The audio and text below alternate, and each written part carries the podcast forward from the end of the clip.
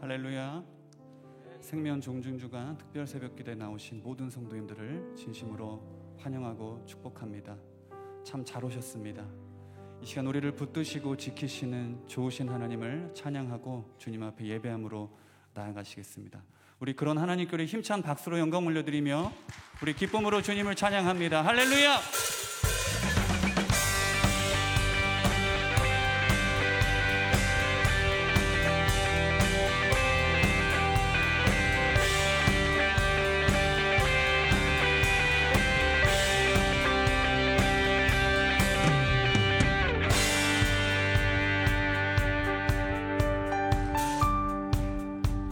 왕 대신 주께 감사하세. 그 사랑 영원하리라. 모든 것 위에 뛰어나신 주, 그 사랑 영원하리라. 찬양 능력의 손과 그 신팔로 그 사랑 영원하리라. 거듭난 영혼들을 위하여 그 사랑 영원하리라. 찬양.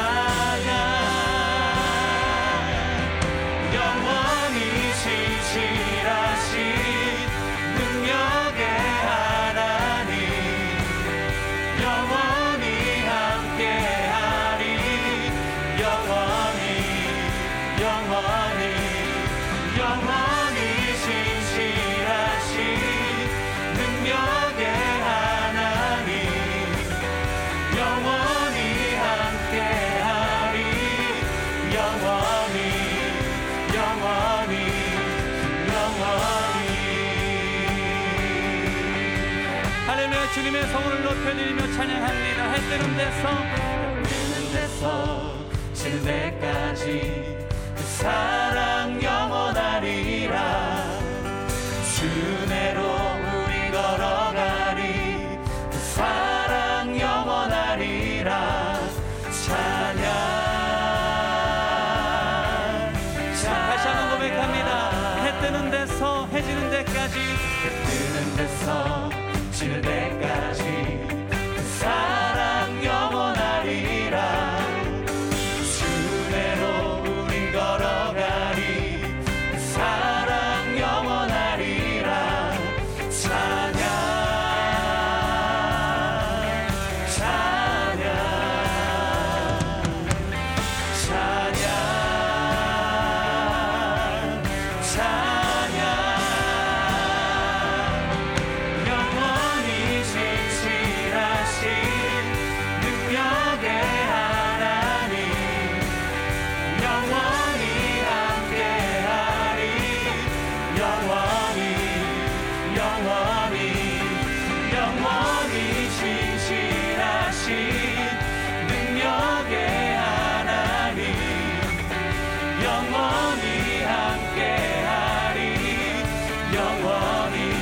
신실하신 주님, 영원히 신실하신 능력의 하나님, 영원히 함께하리.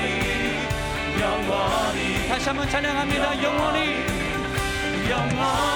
신실하신 능력의 하나님, 영원히 함께하리. 영원히.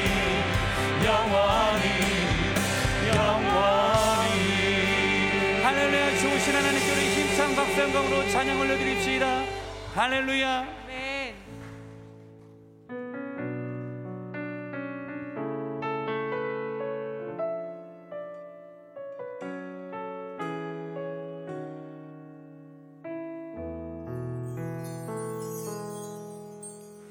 나는 기도를 쉬는 죄를 범치 않으리.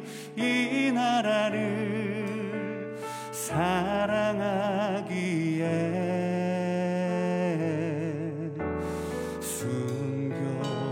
하늘에 피로 값주고 산 나라 어둠에게 내어주지 않으리. 함께 고백합시다. 나는 기도를 쉬는 죄를 범치 않으니 이 나라를 사랑하기에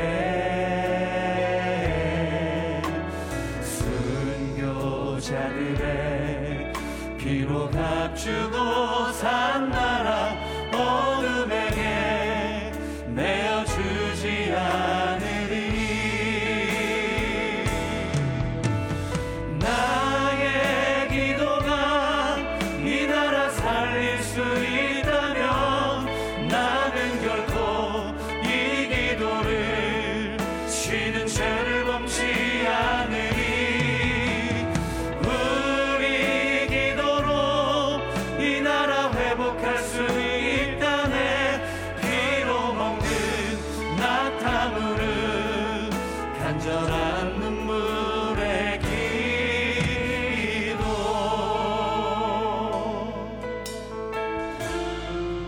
나는 기도를 쉬는 죄를 범치 않으니 이 나라를 사랑하기에 순교자들의 피로 값주고 산 나라 어둠에게 내어주지 않으니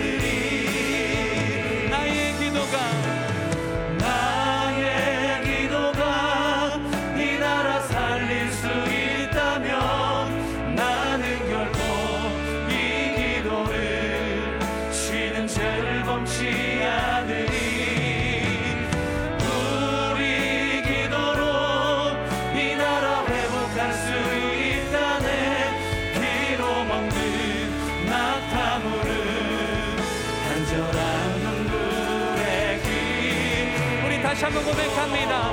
나의 기도가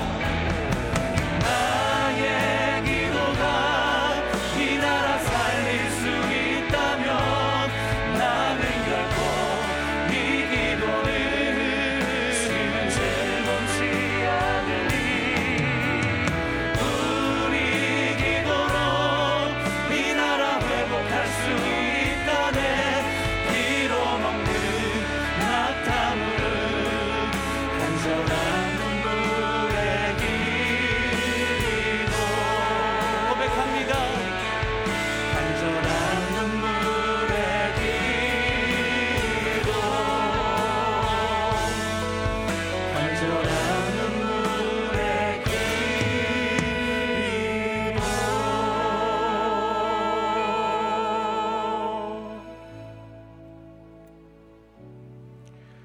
생명의 창조자여 구원자 되시는 하나님 아버지, 우리에게 사순절기를 주셔서 하나님께서 주신 은혜를 묵상하며 소망 중에 기뻐하며 천국을 향한 순례길을 걷도록 하시니 감사를 드립니다. 우리를 지배하고 속박하던 사망과 저주 권세를 깨뜨리기 위해 독생자 예수님께서는 십자가에 달리시고 보혈을 흘려 주셨습니다. 가죽으로 가죽을 바꾸듯 우리 생명을 위해 예수님께서 당신의 생명을 값으로 지불하셨습니다. 영만이 아니라 육까지도 새 생명 주실 것을 기쁨으로 계획하고 계십니다. 주님, 생명이라는 단어가 얼마나 가슴 시리게 고귀하고 거룩한지요. 특별히 이번 주는 생명 존중 주일로 보냅니다. 작은 자에 대한 사랑과 관심에 진심이셨던 예수님을 본받아 연약하고 미약한 생명인 태아에 대하여 간절한 마음을 갖게 하여 주시옵소서. 이 작은 자 중 하나에게 한 것이 곧 내게 한 것이니라고 예수님께서 말씀하셨습니다. 우리가 함부로 할 수 있는 생명이 단 하나도 없음을 두려움으로 받아들이게 하여 주시옵소서. 하나님도 10손가락 깨물어 아프지 않은 손가락이 없을 터인데 우리는 약한 손가락을 아무렇지도 않게 깨물어 뜯는 자가 아니었는지 돌아보게 하여 주시옵소서. 마지막 날에 우리 모두 하나님의 심판대 앞에 서서 직고할 때 실정법과 세태와 문화와 관습을 핑계로 대지 않게 하여 주시옵소서. 그간 나와 남의 생명을 함부로 했던 과거의 일들을 회개하오니 불쌍히 여겨주시고 용납하여 주시고 용서하여 주시옵소서. 이제 이 세대를 본받지 말고 마음을 새롭게 하여 하나님의 뜻에 순종하게 하여 주시옵소서. 한 생명을 윤택하게 한 결과 우리 영혼도 하늘의 윤택함으로 충만하게 하시고 모든 피조물이 생명의 찬란함과 영광을 누릴 때 태아들도 그 생명의 대열에 동참하게 하여 주시옵소서. 이 새벽에 강사님을 통해 하나님의 간절한 뜻이 우리 모두에게 전달되게 하셔서 하나님의 거룩한 뜻을 성취해 나가는 주님의 장성한 자녀들 다 되게 하여 주시옵소서. 예수님의 이름으로 기도하옵나이다. 아멘. 할렐루야. 오늘은 생명존중주일 특별 새벽기도의 둘째 날입니다. 중앙 성결교회 예배당과 온라인을 통해서 새벽 기도에 참여하신 여러분을 주님의 이름으로 환영합니다. 우리 옆에 있는 분들과 이렇게 인사하시겠습니다. 생명의 주님을 전하십시다.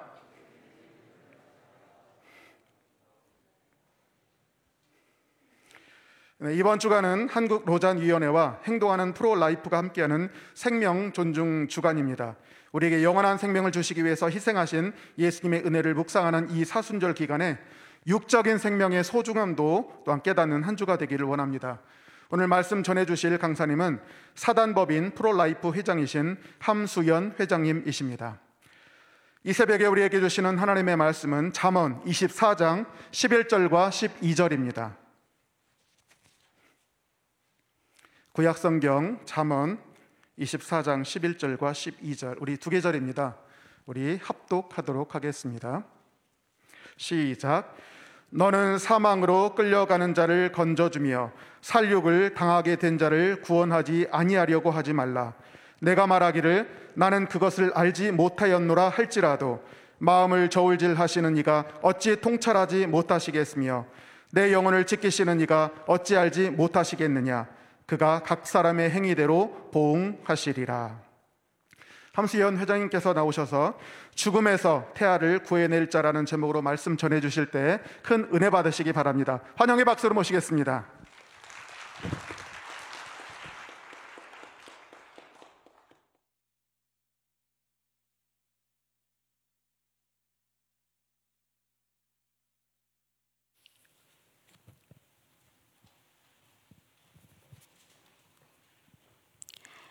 안녕하십니까. 방금 소개받은 사단법인 프로라이프 회장 함수연입니다. 이 귀한 자리에 서게 해주신 우리 주님께 먼저 무한한 감사를 드립니다. 여러분은 사회적 약자라는 이야기를 들어보신 적이 있으신가요? 그러면 사회적 약자는 어떤 사람을 말하는 걸까요? 아마도 여러분은 제 말을 들으시고 장애인이나 빈곤 노인이나 또 빈민이나 또는 학대받는 아동 이런 사람들을 떠오르셨을 겁니다. 맞습니다. 그런 사람들이 우리의 사회적 약자들입니다. 인류는 오랫동안 지속적으로 법을 만들고 정책을 시행하면서 우리 사회적 약자의 권리를 지켜주려고 노력해왔습니다. 아직도 많이 부족하지만 약자를 차별하지 않고 보호하려는 노력은 인권 보장이라는 이름으로 우리 사회에 자리 잡아 가고 있습니다. 그런데 우리 사회에는 여전히 사람들의 관심과 보호의 노력에서 소외되어 있는, 심지어 최근에는 권리의 주체로서의 자리를 온전히 잃어버린 진정한 사회적 약자가 있습니다. 그 진정한 약자의 이야기를 오늘 이 자리에서 여러분에게 전하려고 합니다. 사람들은 자신이 어려움에 처하거나 아니면 자신의 권리를 침해당하면 그 고통과 부당함을 표현할 수 있습니다. 그리고 다른 사람들은 그 고통을 직접 당하지 않더라도 그들의 이야기를 듣고 그리고 그 장면을 직접 볼 수도 있어서 그들에게 도움을 주고 지지할 수도 있습니다. 그러나 입을 열어서 자신의 권리가 침해당하고 있다라는 것을 이야기할 수 없고 또 그들이 고통당하고 있는 모습을 사람들이 볼 수도 없는 그런 진정한 약자가 우리의 주변에 있습니다. 아직 태어나지 않은 사람, 바로 태아입니다.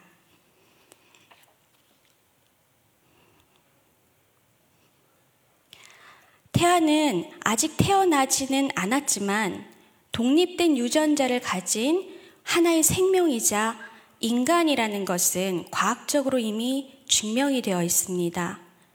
과학은 생명은 수정된 그 순간부터 시작된다고 분명히 증명하고 있습니다. 그리고 태아의 과정을 거치지 않은 사람은 한 명도 없이 우리 모두는 수정되어서 태아의 과정을 거쳐서 이렇게 세상에 나왔습니다. 그러나 아직은 신체의 크기가 너무 작아서 엄마의 몸속에 함께 거주하고 있어서 그리고 출산 전까지는 육안으로 볼 수가 없어서 태아는 마땅히 보호받아야 하는 사회적 약자의 자리에 이름조차 올리지 못하고 있습니다. 태아가 얼마나 우리 사회에서 외면당하고 있는지는 최근에 낙태와 관련된 법적 변화가 분명하게 보여주고 있습니다. 지난 2019년 4월 11일 헌법재판소는 형법 제269조와 270조에 대하여서 헌법 불합치 판정을 내렸습니다. 헌법재판소에서 내린 헌법 불합치 결정은 의사는 임신한 여성의 촉탁, 그러니까 부탁에 의해서 낙태를 하는 것인데 의사를 처벌하는 것은 헌법에 합치되지 않는 부분이 있으니 2020년 12월 31일까지 이 부분에 대한 개정 법안을 마련하라라고 결정한 것입니다. 결코 낙태죄 전체가 위헌이라고 판결한 것도 아니고 낙태죄를 아예 폐지하라고 결정한 것도 아닙니다. 그런데 각 언론과 일부 단체들은 마치 각 재판관들이 낙태죄를 폐지해야 한다라고 결정한 것이라고 오도하였습니다. 그리고 2020년 12월 31일까지 개정안을 마련하라라고 주문하였음에도 불구하고 사회적 합의를 이끌어내어서 개정안을 만들려는 노력을 하지 않은 채 시간만 보냈습니다. 그러다가 뒤늦게 2020년 중반에 이르러서 정부는 14주까지는 묻고 따지지도 않고 모든 낙태를 허용하고 24주까지는 사회경제적 사유가 있으면 낙태를 허용하겠다라는 내용을 골자로 하는 그런 법안을 발의하였습니다. 그리고 일부 의원은 10주 이내의 낙태는 허용하겠다. 그리고 또 일부 의원은 낙태죄를 규정한 형법 제269조와 270조를 모두 삭제하는 내용의 법안을 발의하였습니다. 그러나 입법 개정 시한인 2020년 12월 31일까지 국회는 입법 개정안을 본회의에 상정하지 않았고 그래서 개정 입법을 할 수 있는 시한을 넘기게 되었습니다. 그래서 형법 제269조와 270조 1항에 대한 법적 처벌 효력이 상실되게 되었습니다. 물론 여전히 형법 제27장에는 낙태의 죄가 그대로 남아있고 형법 제269조와 270조도 삭제되지 않고 남아있습니다. 그러나 낙태죄를 범했다고 해도 처벌 조항이 없다 보니 그러니까 법이 처벌 효력을 갖고 있지 않다 보니 낙태 사건을 배당받은 법원은 기소 사실과 헌법재판소가 결정한 이 법률 효력 정지에 관한 범위를, 적용 범위를 고민하게 되겠고, 그러다 보니까 실제 현장에서는 낙태죄가 처벌받지 않을 수 있게 되었습니다. 그러다 보니 또 검찰은 낙태 사건을 기소조차 하지 않게 되었고요. 결과적으로 지금 우리 사회는 임신 주수와 사유와 상관없이 여성이 요청하고 의사가 시행하는 모든 낙태가 가능해진 상황입니다. 이 상황을 보면서 어떤 사람은 낙태를 스스로 결정하여서 합법적으로 할 수 있는 사회가 되었으니 좋은 세상이 된 게 아니냐 이렇게 이야기합니다.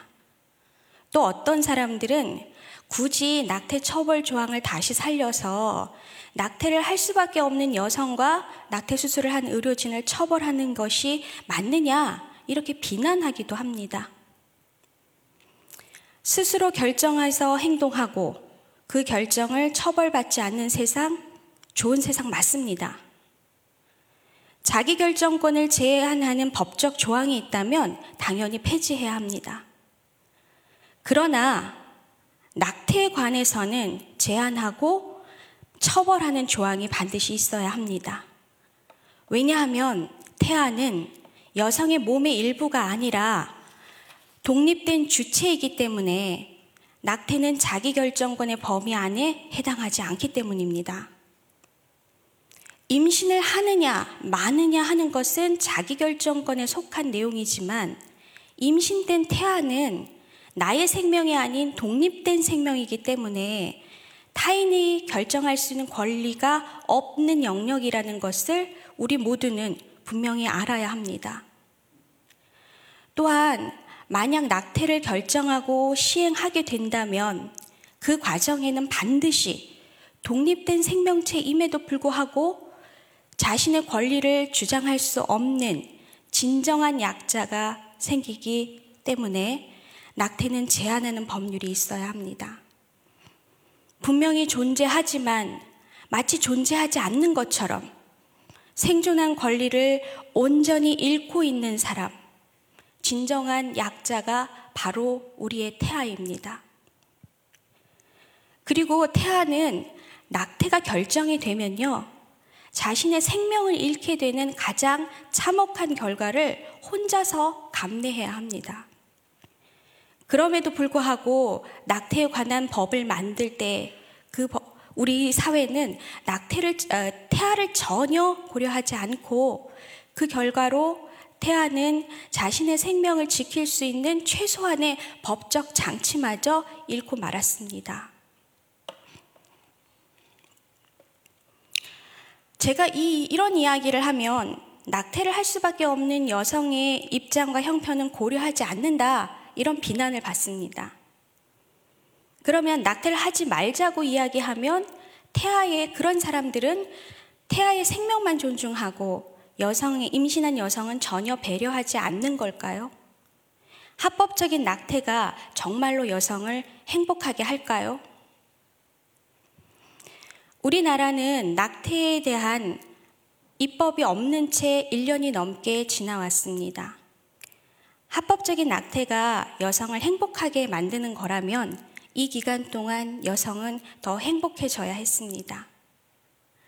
그러나 지난 1년여간 낙태 수술을 하고자 하는 여성들은요, 여전히 현금만 내도록 강요받았고 병원에 따라서 천차만별의 수술비를 요구받고 있는 상황이라서 자기결정권이라는 허울 좋은 명분만 얻었을 뿐 실질적으로는 상황이 나아진 것이 없습니다. 그리고 소득이 낮아서 또는 소득이 일정하지 않아서 또 육아와 함께 사회생활이나 또는 자신의 학업을 병행할 수가 없어서 더 이상의 자녀를 감당할 여력이 안 되어서 또 부부가 함께 돈을 벌어야 재정적인 상황이 되는데 임신을 하고 출산을 하면 누구 한 명은 직장을 그만둬야 하는 상황이 어려워서, 그래서 만약에 이런 상황이 되어서 임신한 아이를 포기해야 한다면 과연 낙태만 하면 이 모든 상황이 해결됩니까?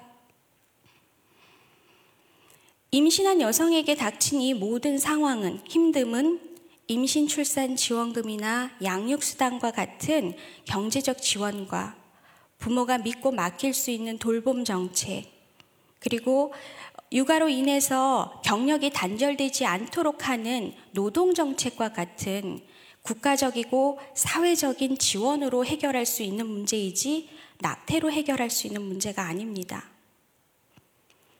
임신과 출산 그리고 양육에 대한 책임을 여성 한 사람, 여성 일방에게만 책임지우는 우리 사회가 변하지 않는 상황에서 낙태를 조건 없이 허용하는 것은 오히려 남성에게는 임신에 대한 책임을 회피할 수 있는 합법적인 길을 열어주는 것이고요, 여성은 성관계의 책임을 낙태라는 방법으로 혼자 해결해야 하는 결과를 가져오게 됩니다. 그런데 과연 이것이 여성의 권리를 증진시키는 일인가요? 허울만 좋은 자기 결정권이라는 것을 얻는 대신에 실제로는 여성에게 더 많은 책임과 더 많은 고통을 부여하는 것은 아닐지 우리 모두 깊이 생각해 보아야 하는 것입니다. 낙태를 강요당하는 여성, 낙태를 하게 되는 여성, 바로 이 여성이 사회적 약자가 되는 것이 아닐까요?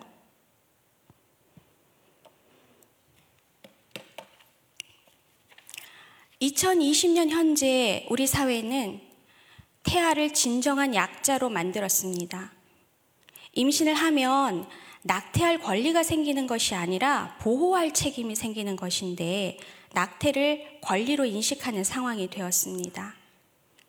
그러면 이렇게 권리 보호의 사각지대에 놓여서 최소한의 법적 테두리마저 잃은 우리의 태아는 이제 누가 보호해야 합니까?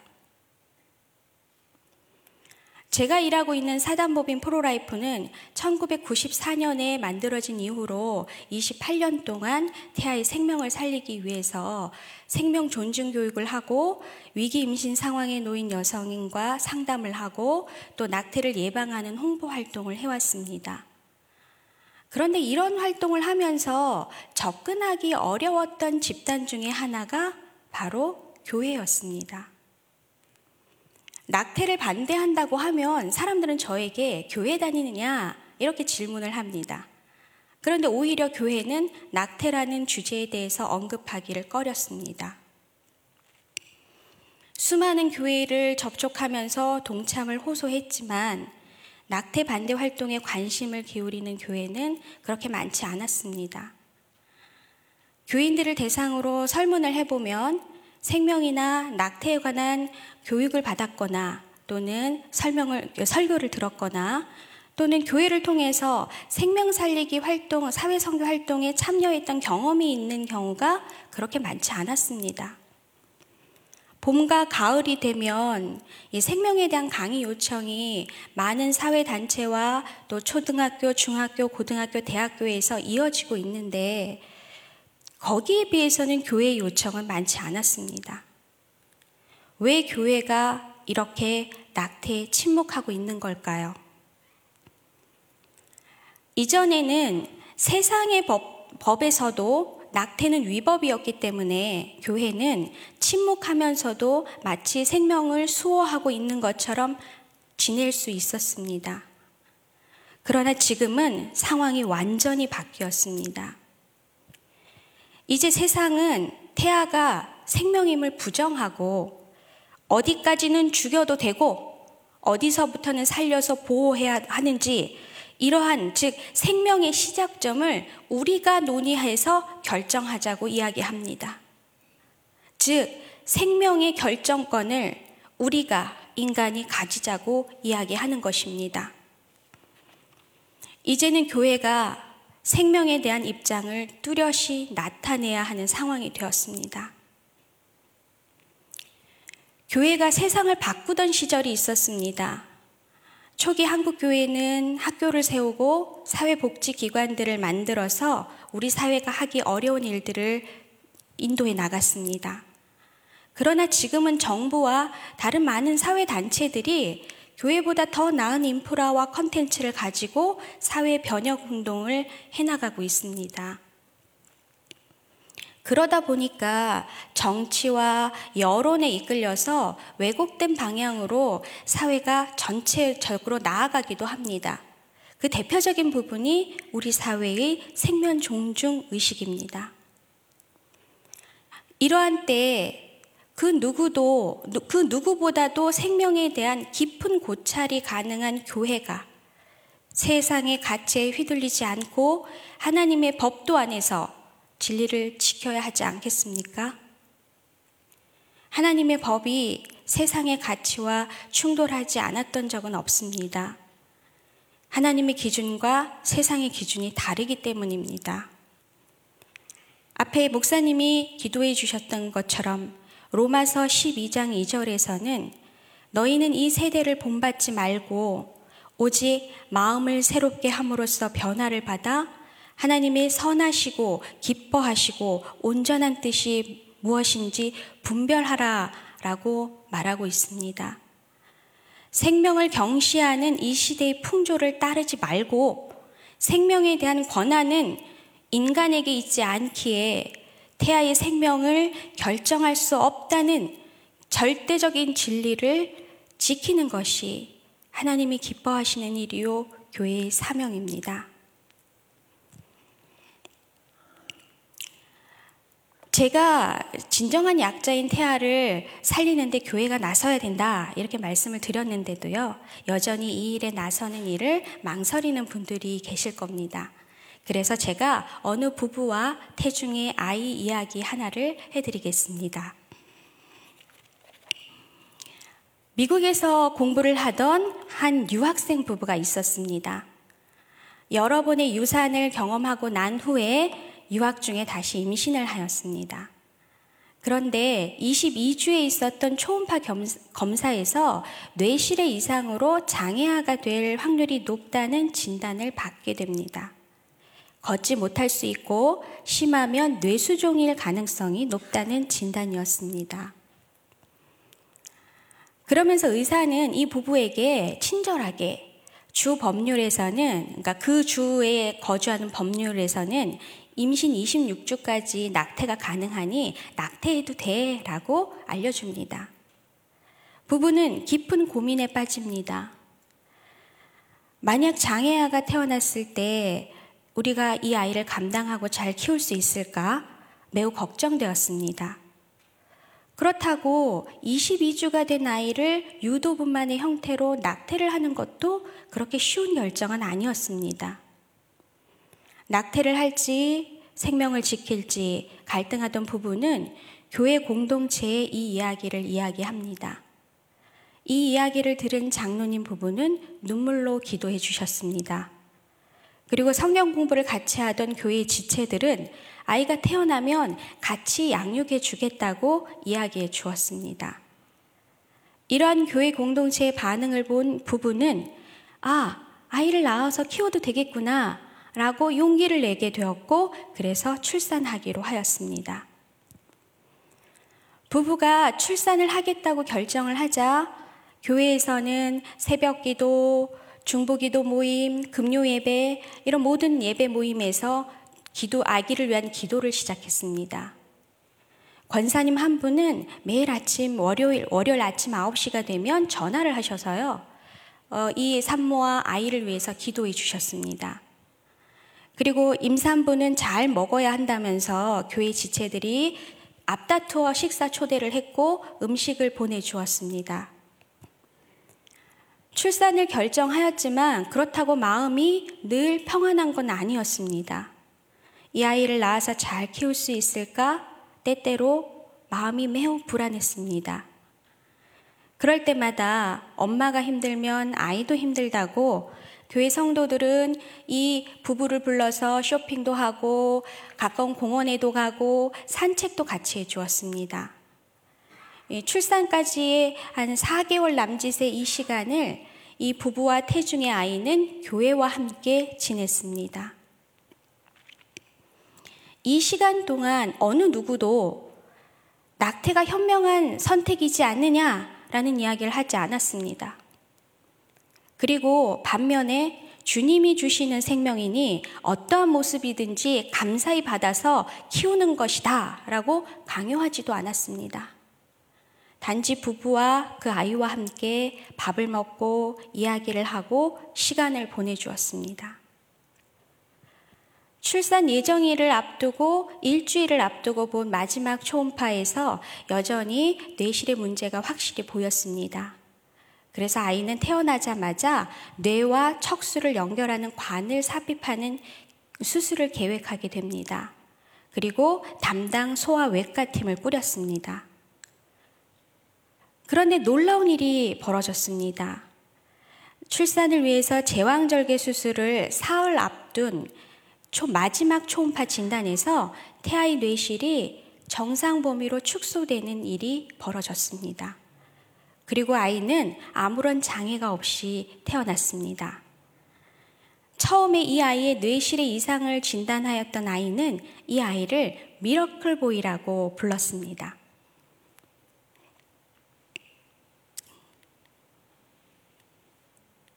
아이고, 제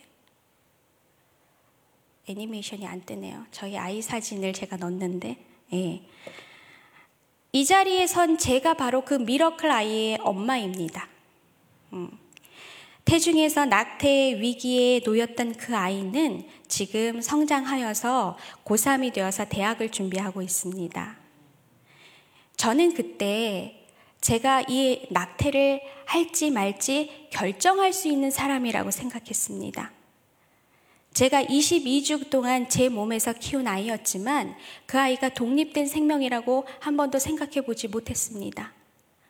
그냥 나의 이후의 삶에 이 아이가 장애물이 되면 낙태할 수 있는 존재라고 미련하게 생각했습니다. 그랬던 그 아이가 지금은 이렇게 자라서 저에게 엄마라고 부릅니다. 대학 진학이라는 인생 최대 과제를 앞두고 있어서 저희 아이가 요즘은 좀 행복하지 않은 것 같아 이렇게 얘기를 합니다, 저한테. 그러나 이것 또한 태어났기 때문에 인생의 희노애락을 경험할 수 있는 것입니다. 만약 이 아이가 그때 낙태되었더라면 이런 투정조차 저한테 할 수가 없었겠죠. 그런데 우리 부부가 이렇게 아이를 지켜야 되겠다라고 결심을 그때 어떻게 할 수가 있었을까요? 저는 낙태를 저의 결정권 안에 들은 것이라고 생각하는 미련한 엄마였습니다. 이 질문에 대한 답을 얻기 위해 아까 같이 읽었던 잠언 24장 11절과 12절 말씀을 다시 살펴보겠습니다. 제가 지금 읽는 부분이 개역성경이라서 조금 말투가 다를 건데요. 잠언 24장 11절과 12절에서는 이렇게 이야기합니다. 너는 죽을 자리에 끌려가는 사람을 건져주고 살해될 사람을 돕는데 인색하지 말아라. 너는 그것이 내가 알 바가 아니다 라고 생각하며 살겠지만 마음을 헤아리시는 주님께서 어찌 너의 마음을 모르시겠느냐. 너의 목숨을 지키시는 주님께서 다 알고 계시지 않겠느냐. 그분은 각 사람의 행실대로 갚으실 것이다. 바로 죽을 자리로 끌려가는 사람을 건져주고 살해될 사람을 돕는 데 인색하지 않았던 교회와 성도들이 있었기 때문에 우리 부부는 그런 결심을 할 수 있었습니다. 세상의 법도 낙태해도 된다고 이야기를 하는데 괜히 말렸다가 나중에 장애아가 태어나면 곤란한 일에 개입하지 않겠어? 관여하지 말자. 이렇게 생각할 수도 있었습니다. 그리고 이번에는 낙태하고 다음에는 건강한 아이를 낳아서 잘 키우면 되지 라고 조언할 수도 있었습니다. 그러나 그들은 그렇게 하지 않았습니다. 그 대신 아이와 산모를 위해서 기도해주고 격려하고 그리고 생명을 지킬 수 있도록 지지해 주었습니다. 제 아이를 살린 것은 저희 부부가 아닙니다. 바로 위기 임신 상황에 놓인 저와 저 아이를 격려하고 아이를 기꺼이 지켜서 태어나면 같이 키워주겠다고 약속하였던 교회와 성도들이었습니다. 세상에 죽어도 되는 태아는 단 한 명도 없습니다. 또 세상에는 다양한 이유로 낙태를 고민하는 수많은 기혼 여성과 미혼 여성이 있고 그 태중에는 생명이 있습니다. 그러나 세상은 살려달라고 하는 태아의 목소리를 외면하고 싶어 합니다. 입으로는 차별 금지를 이야기하면서 가장 근본적인 차별에는 입을 닫고 눈을 닫고 있습니다. 태아야, 너는 태어나서 아직 자랄 조건이 되지 않으니 내가 준비가 되어 있지 않으니 태어나지 마라고 이야기하는 것은 차별이 아닙니까? 그리고 나는 이미 태어난 사람이니 아직 태어나지 않은 너보다 더 많은 권리를 갖고 있으니 그냥 너는 내가 결정하는 대로 따라 라고 하는 것은 명백한 차별입니다.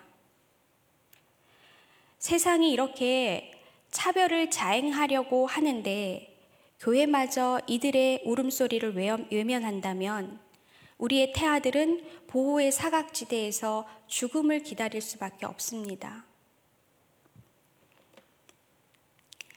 지금 우리 사회는 죽을 자리로 끌려가는 태아를 구해낼 사람이 필요합니다.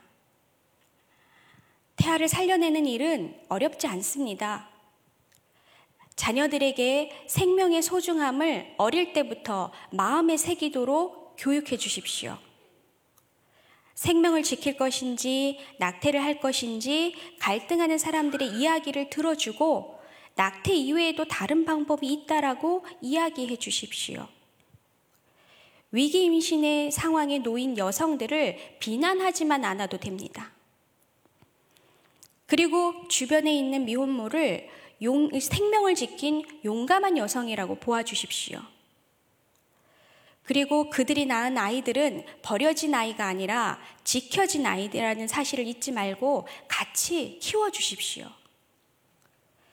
또 태아의 생명이 타인의 결정권 안에 들어가지 않는다는 사실을 분명히 기억해 주십시오. 태아가 아직 태어나지는 않았지만 이 세상에서 가장 작은 사람이라는 것을 사람들에게 알려주십시오. 우리가 죽음으로부터 태아를 구해낼 수 있는 행동은 이렇게 쉽게 실천할 수 있는 것입니다.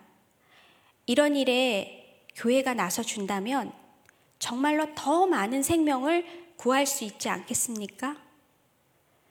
그래서 더욱 오늘 이렇게 생명주간을 선포한 중앙 성결교회의 결단이 그리고 헌신이 더욱 복되고 귀합니다.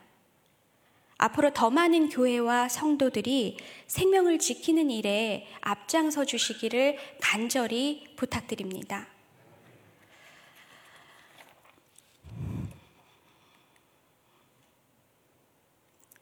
마지막으로 제가 다시 한번 여러분에게 묻습니다.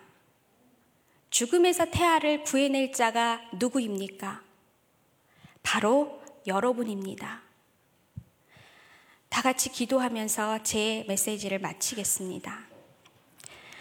주님, 이 시간 모든 생명의 주권이 하나님께 있음을 고백합니다. 인간의 이기심으로 주권자이신 하나님의 창조 질서를 무시하고 생명을 죽이는 일들이 매일의 일상에서 발생합니다. 이러한 잔혹한 상황 속에서 생명을 지키는 일이 얼마나 어렵고 힘든 일임을 깨닫게 됩니다. 지금도 자신의 목소리를 낼 수 없는 가장 약한 존재인 수많은 태아들이 죽음을 맞이하고 있습니다. 힘없는 그들이지만 살려달라는 그들의 외침이 느껴집니다. 하나님, 그들을 지켜주세요. 태아의 생명을 지키는 것이 곧 여성을 보호하는 것임을, 여성의 자기결정권이 결코 독립된 주체인 태아의 생사를 결정하는 것이 아님을 깨닫게 하여 주세요. 교회와 신자들을 위해서 기도합니다. 교회와 지체들로 하여금 생명을 살리는 것이 하나님께서 부여한 거룩한 사명임을 알게 하여 주시고, 죽어가는 태아를 보며 탄식하시는 하나님의 마음을 헤아려 긍휼한 마음으로 그들을 위해 목소리를 낼 수 있는 우리 성도들이 되게 인도하여 주세요. 세상의 여론과 따가운 눈초리에도 불구하고 하나님의 법칙을 지키려고 하는 우리 성도들이 지치지 않도록 힘과 용기를 허락해 주세요. 이 모든 말씀 생명의 주인 되신 예수 그리스도 이름으로 기도합니다. 아멘.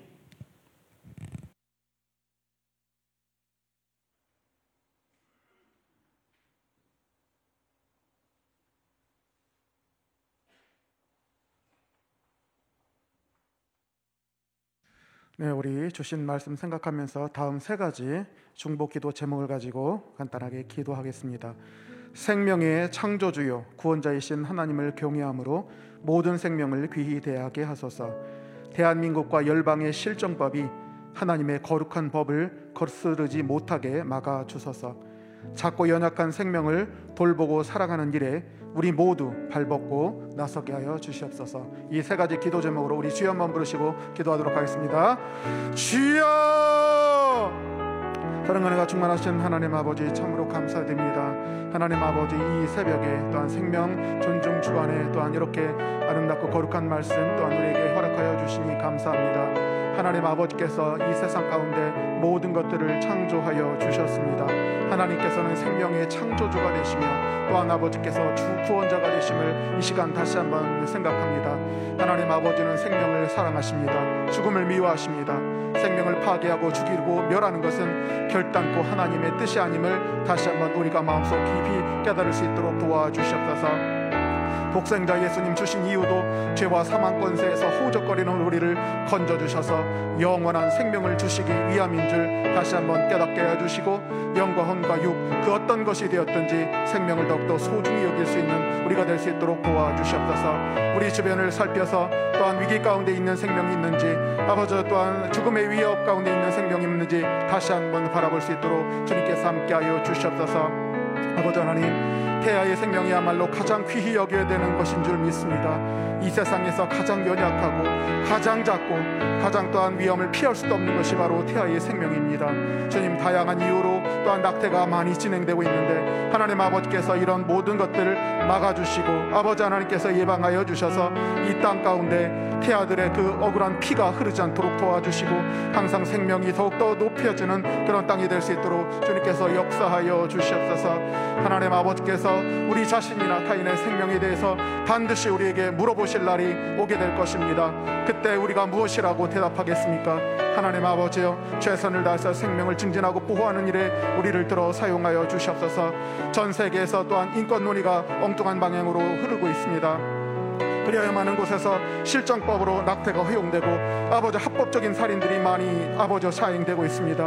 하나님 아버지여, 이러한 아버지 잘못된 흐름들 주님께서 막아주셔서 아버지 하나님, 더 이상 생명권이 자유권 앞에 무릎을 꿇는 일이 벌어지지 않도록 도와주시옵소서. 죽어 마땅한 생명 하나도 없습니다. 하나님 아버지께서 도와주셔서 아버지 인류에 미친 이런 행태를 주님께서 막아주시옵소서. 아버지 그 속에 사탄의 계기와 전략이 있음을 깨닫 해주시고 온전히 싸워서 영적인 전투를 치열하게 또한 아버지 싸울 수 있도록 도와주시옵소서. 우리 기독교적인 가치관, 생명의 가치관을 드높이는 사회적 운동이 또한 아버지 드높아질 수 있도록 주님께서 함께하여 주시옵소서. 하나님의 법을 무시한 채 번영하는 국가, 번영하는 사람 한 사람도 없다는 사실을 깨닫게 해주시옵소서. 이제 우리 모두가 하나님 앞에 나아가서 또한 생명을 보존하는 일에 최선을 다할 수 있도록 주님께서 함께하여 주시옵소서. 그래 하나님 아버지께 또한 우리가 또한 인정받 칭찬을 받고 잘하였다 칭찬을 받을 수 있는 우리 모두가 될 수 있도록 주님께서 함께하여 주시옵소서. 생명의 주님은 사망을 멀리하시고 생명을 귀히 여기시는 주님이십니다. 이 땅에 존중받지 못할 생명 하나도 없습니다. 주여, 태아의 생명을 귀히 여기게 하여 주시옵소서. 더 이상 이 땅에서 태아가 희생되는 일이 없게 하여 주시고 생명의 풍성한 역사가 강같이 흐르게 하여 주시옵소서. 지금은 우리 주 예수 그리스도의 은혜와 하나님 아버지의 사랑하심과 성령님의 감동감화 교통하심이 모든 생명, 특별히 태아의 생명에 대해서 사랑하고 돌보고 아끼고 양육하는 일에 헌신하고자 결단하는 우리 모든 성도들 위해 지금부터 영원토록 함께 하시기를 간절히 축원하옵나이다.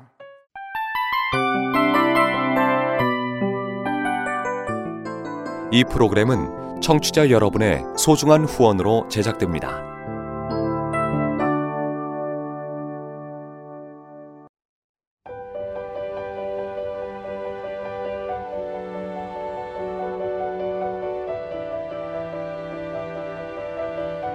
세상에는 수많은 교회들이 있지만 더 깊이 있는 말씀 강해를 찾기 위해 크기로만 교회를 선정하지 않습니다.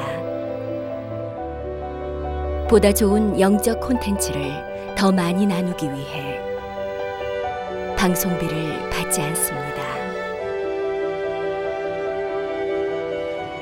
1년 365일 복음만 전하고 싶어서 우리는 광고를 하지 않습니다. 온누리의 복음을 땅끝까지 CGN TV와 함께 땅끝 선교사가 되어주세요.